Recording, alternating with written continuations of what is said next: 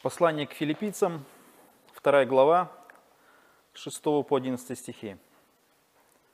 Он, то есть Иисус Христос, будучи образом Божьим, не почитал хищением быть равным Богу, но уничижил себя самого, приняв образ раба, сделавшись подобным человеком и по виду став как человек. Смирил себя, быв послушным даже до смерти и смертной крестной – Посему и Бог превознес его и дал ему имя выше всякого имени, дабы перед именем Иисуса преклонилось всякое колено небесных, земных и преисподних. И всякий язык исповедал, что Господь Иисус Христос во славу Бога Отца. Что бы ни происходило а, в мире, как бы люди не пытались себе представить верховенство и господство всякой власти – человеческого а, устройства, либо каких-то великих, великих и людей, великих империй, великих каких-то людей, которые когда-либо управляли миром. Тем не менее, Священное Писание обращает наше внимание на то, что есть центральная личность, которая превосходит всех когда-либо существующих и живущих на земле. Потому что в образе, в образе человека мы видим а, пребывает Христос. Он, то есть Иисус Христос, будучи всегда вечно и славным, пребывающий всегда с Богом Отцом в вечности, берет путь, который снизводит его в места, где совершенно не его пребывание должно быть. Земля и все связанное с человеком, с грехом, страданиями, с унижениями и многими вещами, которые не присущи самому Господу Богу. Он вечно славный, достопочтенный, самодостаточный и великий. И при этом мы видим совершенно такую интересную картину, которая открывается нам в Священном Писании. И апостол Павел в послании к филиппийцам формулирует вот эту глобальную идею того, что произошло когда-то в истории. Что Христос, будучи Богом или отображением самого Бога, либо представителем Бога, он а, не был, не, не, не пользовался вот этим божественным преимуществом, но мы видим, он не сходит с небес, и все его движение направлено в сторону самоотречения, в сторону того, что он не искал себе славы, и в том, в том направлении, что он сам себя уничижил. То есть он стал подобным человеком, он стал как один из нас, хотя Бог изначально никогда не был один из нас. Мы подобны Богу, мы подобны мы, скажем, копия, которую Господь когда-то сотворил для себя. То есть мы образ и подобие Бога, но не наоборот. Мы не равны Богу вот в том представлении, как иногда мы думаем, что все люди равны друг другу, и Христос. Нет, Христос, Он и будучи человеком, но при этом мы видим, что Он само божество, Он сам Господь и Бог.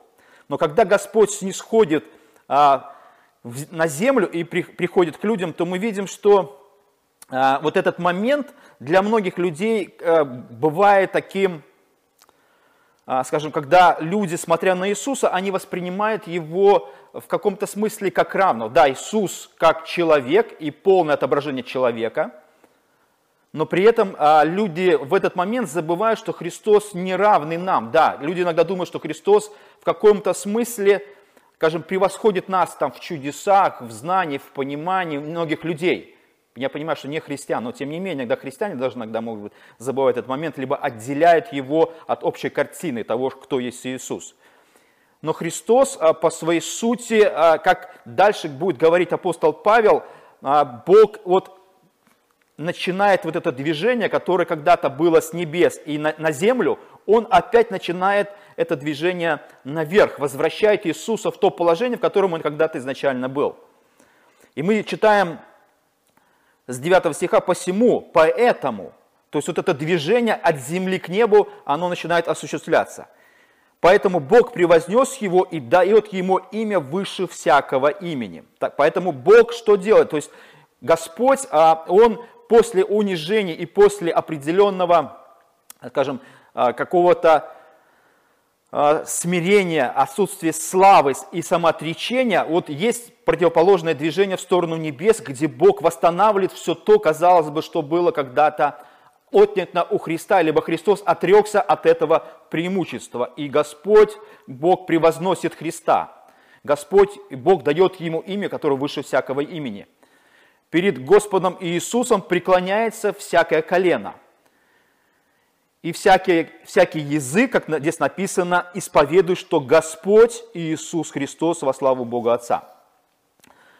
Вот эти моменты, они должны быть всегда для всех, а, скажем, запечатлены и понятны. Вот это, скажем, Евангелие, либо а, само положение Христа, вот, вот буквально в этих нескольких стихах послания к филиппийцам Павел отображает всю, всю славу Христа и то, чтобы люди не упускали из виду вот, а, вот это превосходство Христа всегда над всем. Даже если он когда-либо спустился с небес и был, скажем, подобен, принял образ раба, был а, среди нас, был как человек, смирялся и даже до смерти, то, что его убили. То есть это самая позорная и ужасная смерть, которую принял на себя Христос. Но при этом вот это движение в сторону неба, оно, а, скажем, осуществляется. И вот этот момент, он как бы в истории зафиксирован в виде того, что Христос когда-то был, а, ходил, проповедовал, умер и воскрес. При этом мы должны понимать, что его превосходство всегда было, ну, скажем, актуальным, или Христос всегда является Господом. Почему? Потому что апостол Павел, он говорит следующее, он а, делает такие определенные, скажем, моменты, обостряет наше внимание на том, почему так. И он говорит, что после того, как Христос был на земле и восходит к Отцу обратно, Бог дает ему имя, которое выше всякого имени. То есть первый момент, на который обращает Павел, он говорит о том, что Христос – а, опять возвращает себе вот то имя, которое, может быть, для которого не было для людей ясно или отображено как-то вот отдельно от Троицы. То есть мы всегда в Ветхом Завете люди понимали Бога как, скажем, как единого одного Бога, но потом в истории мы видим, что Бог через свое откровение дает нам понимание, скажем так, хотя и были намеки, либо свидетельства в Ветхом Завете о том, что Бог есть Троица – буквально с первых стихов Бытия, но тем не менее, скажем, вот эта, а, скажем, тайна, которая когда-то в истории открывается через приход Христа, она показывает, что вот эта одна сущность божества, Отец, Сын, Святой Дух, и при этом три лица открываются в Новом Завете и показывают всю славу небес. То есть слава открывается в том, что Бог открывает себя вот в таких деяниях через спасение человека, через свою славу и через то, как Он приоткрывает тайну Троицы, можно так сказать. И Христос, приходя на землю, Он выделяется как бы из Троицы и показывает а, свою собственную славу, которая неотделима от славы Бога Отца, потому что здесь сказано, всякий язык исповедует, что Иисус Христос во славу Бога Отца. То есть вот эта Троица, она как бы приоткрывает свою славу, и Христос является вот таким, скажем, действующим лицом, который приходит, отделяясь от Троицы, или как не отделяясь, или как бы выделяясь а, в этом спасении, а, в этом откровении, и приходит, и Бог опять, а, скажем, как бы восстанавливает его в том положении, в котором Христос когда-то отказался или не почитал хищением быть, или как бы принимает образ раба, уничижает себя. И мы, при этом мы видим, что Бог особым образом а, в откровении Павла, он говорит о том, что а, вот это имя, которое присуще Христу, оно точно такое же, как у Бога Отца. То есть оно, скажем, божественное, или Христос есть Бог, или Божество, либо Сын Божий, вот в таком моменте, потому что когда написано, что посему Бог дает ему имя, которое превыше всякого имени, и потом дальше в 11 стихе а, Павел говорит, и во всякий язык исповедовал, что Господь Иисус Христос. Вот слово Господь это, вот это есть, скорее всего, вот это имя, потому что богословы, э, скажем, предполагают, либо мы, когда изучаем этот текст, мы предполагаем, что же за имя, которое присуще Христу. Некоторые думают, что это просто Иисус, но нет. Здесь совершенно, совершенно больше, или пытаются из имени Иисуса выделить какое-то, а, скажем, какое-то вот именно вот это великое имя. Хотя мы знаем, что Иисус э, – это обычное еврейское имя, есть Иисус Навин, и это не так, скажем, уникально в истории Израиля, чтобы так имя Иисуса выделить на, на, настолько. Да, Христу присуще имя Иисус, и Бог говорит, чтобы ты так назови Христа имен, именем Иисуса. Иисус. Но при этом мы видим, что э, смысл, скорее всего, не в этом, а смысл в том, что Иисусу присуще имя Господь.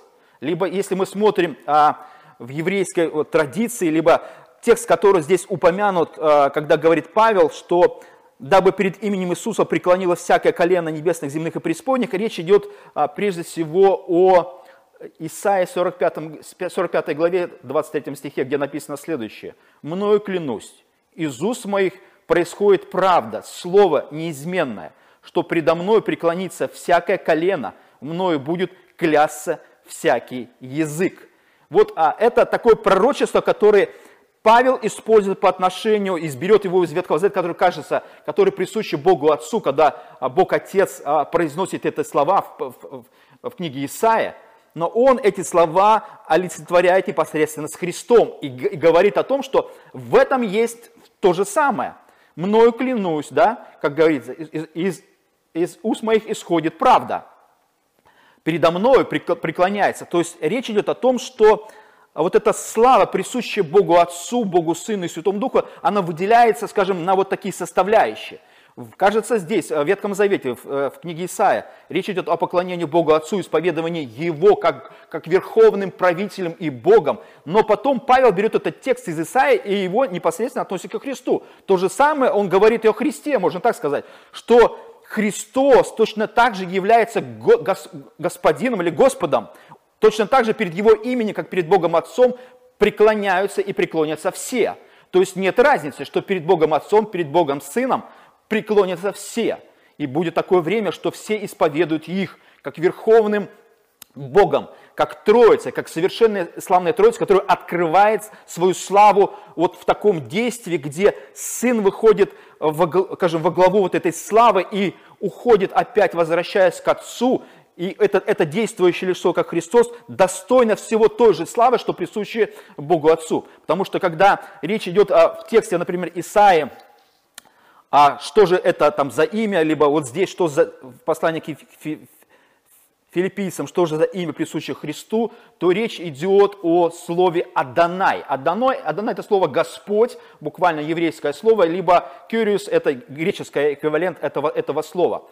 И мы, когда мы смотрим на вообще сущность того, что же за имя присуще самому Богу, то это мы э, понимаем, что во всех вот этих текстах речь идет о, о еврейском слове а, ИГВГ, то есть, или как мы переводим к Яхва, или вот а, более такое современное, но не очень неудачное слово эквивалент Иегова, которые используются, вот эти а, гласные буквы введены а, вот в это слово ИГВГ. То есть э, речь идет о том, что у Бога есть имя, это имя Яхвы, либо э, Иегова, как иногда переводится в современных текстах, то это имя, оно, скажем так, уникальное. когда в некоторых моментах э, мы смотрим в Священном Писании, это имя приведено, иногда, чтобы не употреблять его, потому что это имя священно, Яхве, либо ЕГВГ, оно э, по, сущи, по, по сути заменяется на слово Адонай. То есть Адонай это эквивалент слова Яхве. То есть оно больше указывает на а, слово Господь, либо Адонай, а это речь идет либо а, греческое слово «кюриос», которое означает «господин», либо господин в каком-то таком феодальном или верховном а, владычестве, то мы говорим о том, что Господь в случае обращения к Богу, а личное имя непосредственно Бога является Яхве либо ЕГВГ. Поэтому, когда иногда евреи в своей традиции – а, речь идет о том, чтобы это имя священно, и некоторые еврейские традиции говорят о том, чтобы это имя вообще не произносить, поэтому в традиции они заменяют вместо ЕГВГ, они говорят Лияхва, они говорят Адонай, либо Господь. Это то же самое эквивалент а, этому, этому имени. Поэтому, когда речь идет о том, что всякий язык исповедует, что Иисус Господь, это можно то же самое сказать, что Иисус есть ЕГВГ, либо Иисус есть именно тот самый Господь или Бог, который присущий к Богу Отцу. То есть нет никакой разницы. То есть а, вот в, этом, в этой задумке Бога, в этом откровении Павла мы видим то, что непосредственно открытие славы Христа, либо представителя Бога, либо божественной славы, кто превосходит всяк, всякого человека, потому что мы видим по сущности то, что Христос, а, скажем, является вот такой вершиной вот этой славы. И будучи человеком, нет более славного в истории человека, который бы, которого бы кто-то когда-либо превознес, потому что, а, а, скажем так, вот если современным языком, то вот этим превозношением, либо вот этим, а, можно сказать, там, так, как, как иногда бывают всякие люди, которые, например, проводят разные кампании – какие-то такие рекламные компании, либо компании, пиар-компании, они занимаются цел, целые, целые такие индустрии, чтобы как-то вот от какого-то кандидата, какого-то кандидата в президенты, либо еще какого-то человека вот поднять на определенный уровень. Так вот, этой работой занимается Бог Отец. Бог Отец занимается компанией прославления Христа и тем самым показывает, что Христу по праву принадлежит небеса, или Христос, как будучи Бога человеком, Он превосходит любого, кто либо-либо приблизился вот к, к Нему. То есть это невозможно, потому что самой вот этой пиар-компанией занимается Бог Отец. И эта слава, она присуща. Бог называет или дает имя непосредственно, или возвращает ту славу, которая была у Христа, когда Он пошел на землю, и Он возвращает Христос а, вот это а, это дает ему имя, либо указывает, наверное, более точно, указывает на вот это имя, которое непосредственно связано со Христом, с его славой. Некоторые думают, что а, посему Бог произносит его имя и дает ему имя ваше всякое имя, они, может быть, не сосредотачивают свое внимание именно вот на этих нюансах, что Иисус есть Господь, хотя это, это очень важный момент. Нужно понимать, что Христос есть Бог, потому что в любом христианском исповедании Христос есть Господь вот это именно Господь, это есть эквивалент Иегова, либо а, ЕГВГ, либо Яхва, Христос есть Яхва, Он вечный, вечный Бог, Он второе лицо а, Троицы. Это присуще Богу. Поэтому некоторые, как бы уходя от этого момента, они говорят, что просто это метафора, что Бог получает, или Иисус получает какое-то имя, это, это какая-то метафора, обозначающая высшее положение во Вселенной – место превосходства или владычества, в котором пребывает Христос. То есть Христос является вот таким верховным а, главой, либо он царствует, либо ему принадлежит а, вечность. Например, мы смотрим а, книгу Исаия, 9 глава, 6 стиха, и написано следующее. Там каждое слово, оно фундаментально, оно, оно славно. «Ибо младенец родился нам». Это знаем, как обычно вот Рождество, которое приближается, мы читаем эти тексты. «Сын дан нам, владычество на ременах его, и нарекут ему имя чудный, советник, Бог крепкий, Отец вечности, князь мира. То есть все это Христос. Бог крепкий, Отец вечности, князь мира. То есть превосходство Христа просто изумляет. То есть мы должны в своем сознании, даже то, что Христос пришел на землю и, будучи человеком, пострадал и умер на кресте, мы должны понимать, что его слава, его величие, оно просто превосходит. То, с кем мы имеем дело, это Отец Вечности, Князь Мира, чудный советник, Бог крепкий. То есть это вот все имена непосредственно, либо это Иисус есть Господь, это все непосредственно связано со Христом. Нельзя отделить Христа от всего этого. И дальше, что мы видим, какие моменты, на которые обращает Павел, и которые очень важны вот в этом признании Христа и Его величия. Он говорит, чтобы, дабы перед именем Иисуса, вот перед тем, что Иисус есть Господь, либо Бог, либо Его величие и слава, преклонилось всякое колено небесных, земных и преисподних. То есть речь идет буквально, а, скажем так, сверху вниз.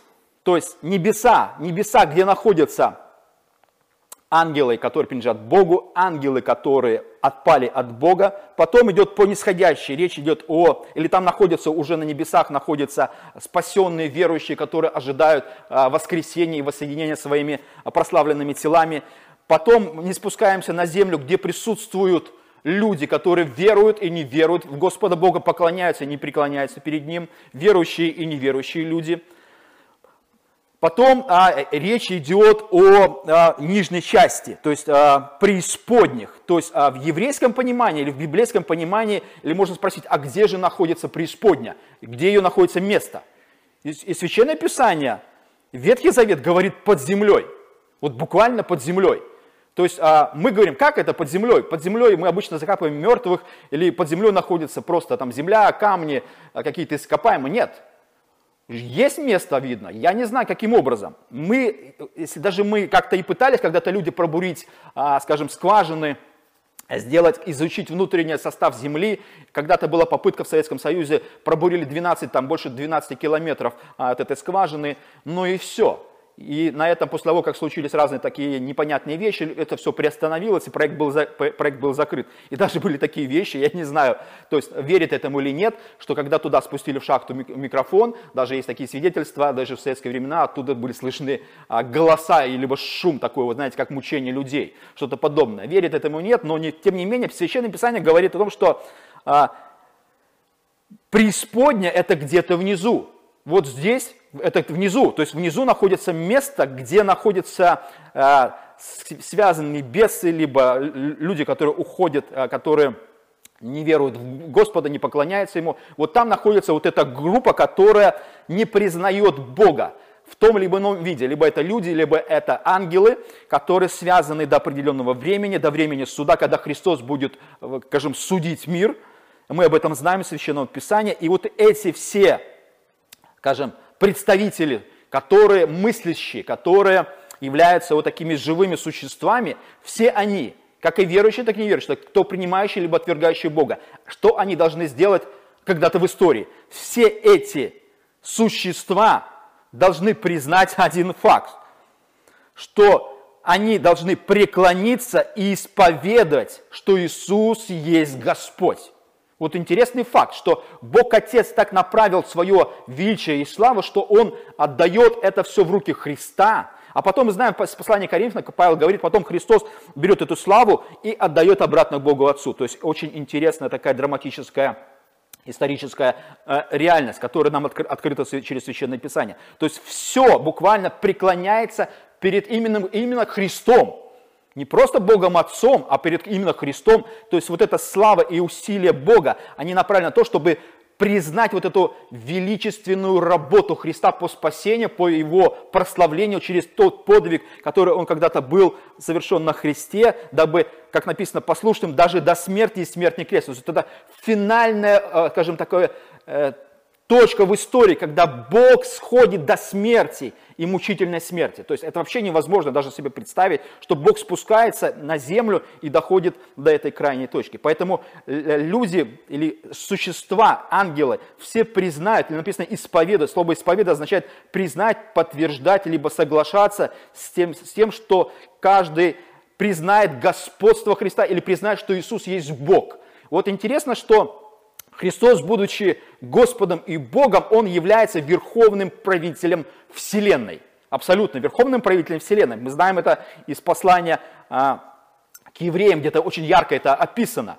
И мы, если посмотреть а, на обычное, скажем так, послание, например, к римлянам 13 главу, которое обычно а, цитируется в плане того, что Господь ставит а, там царей. Так вот, а, из этой картины мы можем себе понять, что Иисус, будучи Господом и Богом, Он ставит царей. Он ставит царей. А, или, скажем, Он ставит своих слуг. Либо, а, если смотреть демократическими э, взглядами, то кто такой кто президент? То президент – это менеджер, который избирается на определенное количество лет для того, чтобы служить Богу и людям. Это вот, это, это вот реальность. Поэтому Бог ставит себе, и эти люди ответственны, как перед людьми, так и перед Христом. Перед Богом они ответственны за то, как они выполняют свою менеджерскую работу. Вот и все. Как бы там ни было. Тем не менее, то есть нужно посмотреть, что над ними есть более высшая власть. Перед ними есть Господь Христос, перед которым преклонятся вот эти менеджеры, какой бы империи или в каком веке они не существовали – как, какие бы они ни были могущественные и какие бы там части мира они не захватывали. То есть все они в истории признают и преклонятся перед тем, что Господь Иисус есть высший, славный Господь. В этом есть и главный смысл того, что пишет апостол Павел. То есть божественное величие было явлено людям через Христа, непосредственно периферицировано. Не просто мы говорим о Боге, которого мы не видим. Нет. Бог сделал таким образом, Он из этой троицы выделяет Бога Сына, чтобы мы свой взгляд непосредственно обратили к, вот, к осязаемому чему-то. А осязаемый это есть Христос. Он как человек и есть вот проявление, либо отображение всего божества. И наш весь взгляд непосредственно Бог обращает на Христа. То есть мы должны быть скажем, устремлены непосредственно на Него. Все люди, все должны признать, как верующие и неверующие, всяких религий, они в любом случае придут к той точке добровольно, либо это насильно, неважно, это будет каким-то образом, как здесь написано, просто как факт, чтобы перед, перед именем Иисуса преклоняться. Они, они признают все, это будет факт, это будет какой-то исторический момент, а, когда всякое колено, всякий язык, всякий начальник, всякий император, всякий там президент, и кто бы о себе что бы ни думал, они признают, что Господь есть Христос, и, и Он высший правитель мира, который во славу Бога Отца. То есть неделимая, не единая слава, которая принадлежит как, как Богу Отцу, Богу Сыну и Богу Святому Духу. Поэтому вот это божественное проявление, оно очень ярко отображено в послании филиппийцам, и Павел помогает нам осознать эту идею и принять ее, чтобы мы жили ей, и другие люди узнали, мы поделились этой информацией, либо этим откровением, этим Евангелием для всего мира, чтобы все признали, лучше признали, скажем, будучи живыми и будучи на этой земле, чтобы не было того, чтобы это было уже поздно признание, либо признание не исходя из спасения, либо поклонения Богу на земле. Поэтому пусть Бог благословит нас. Аминь.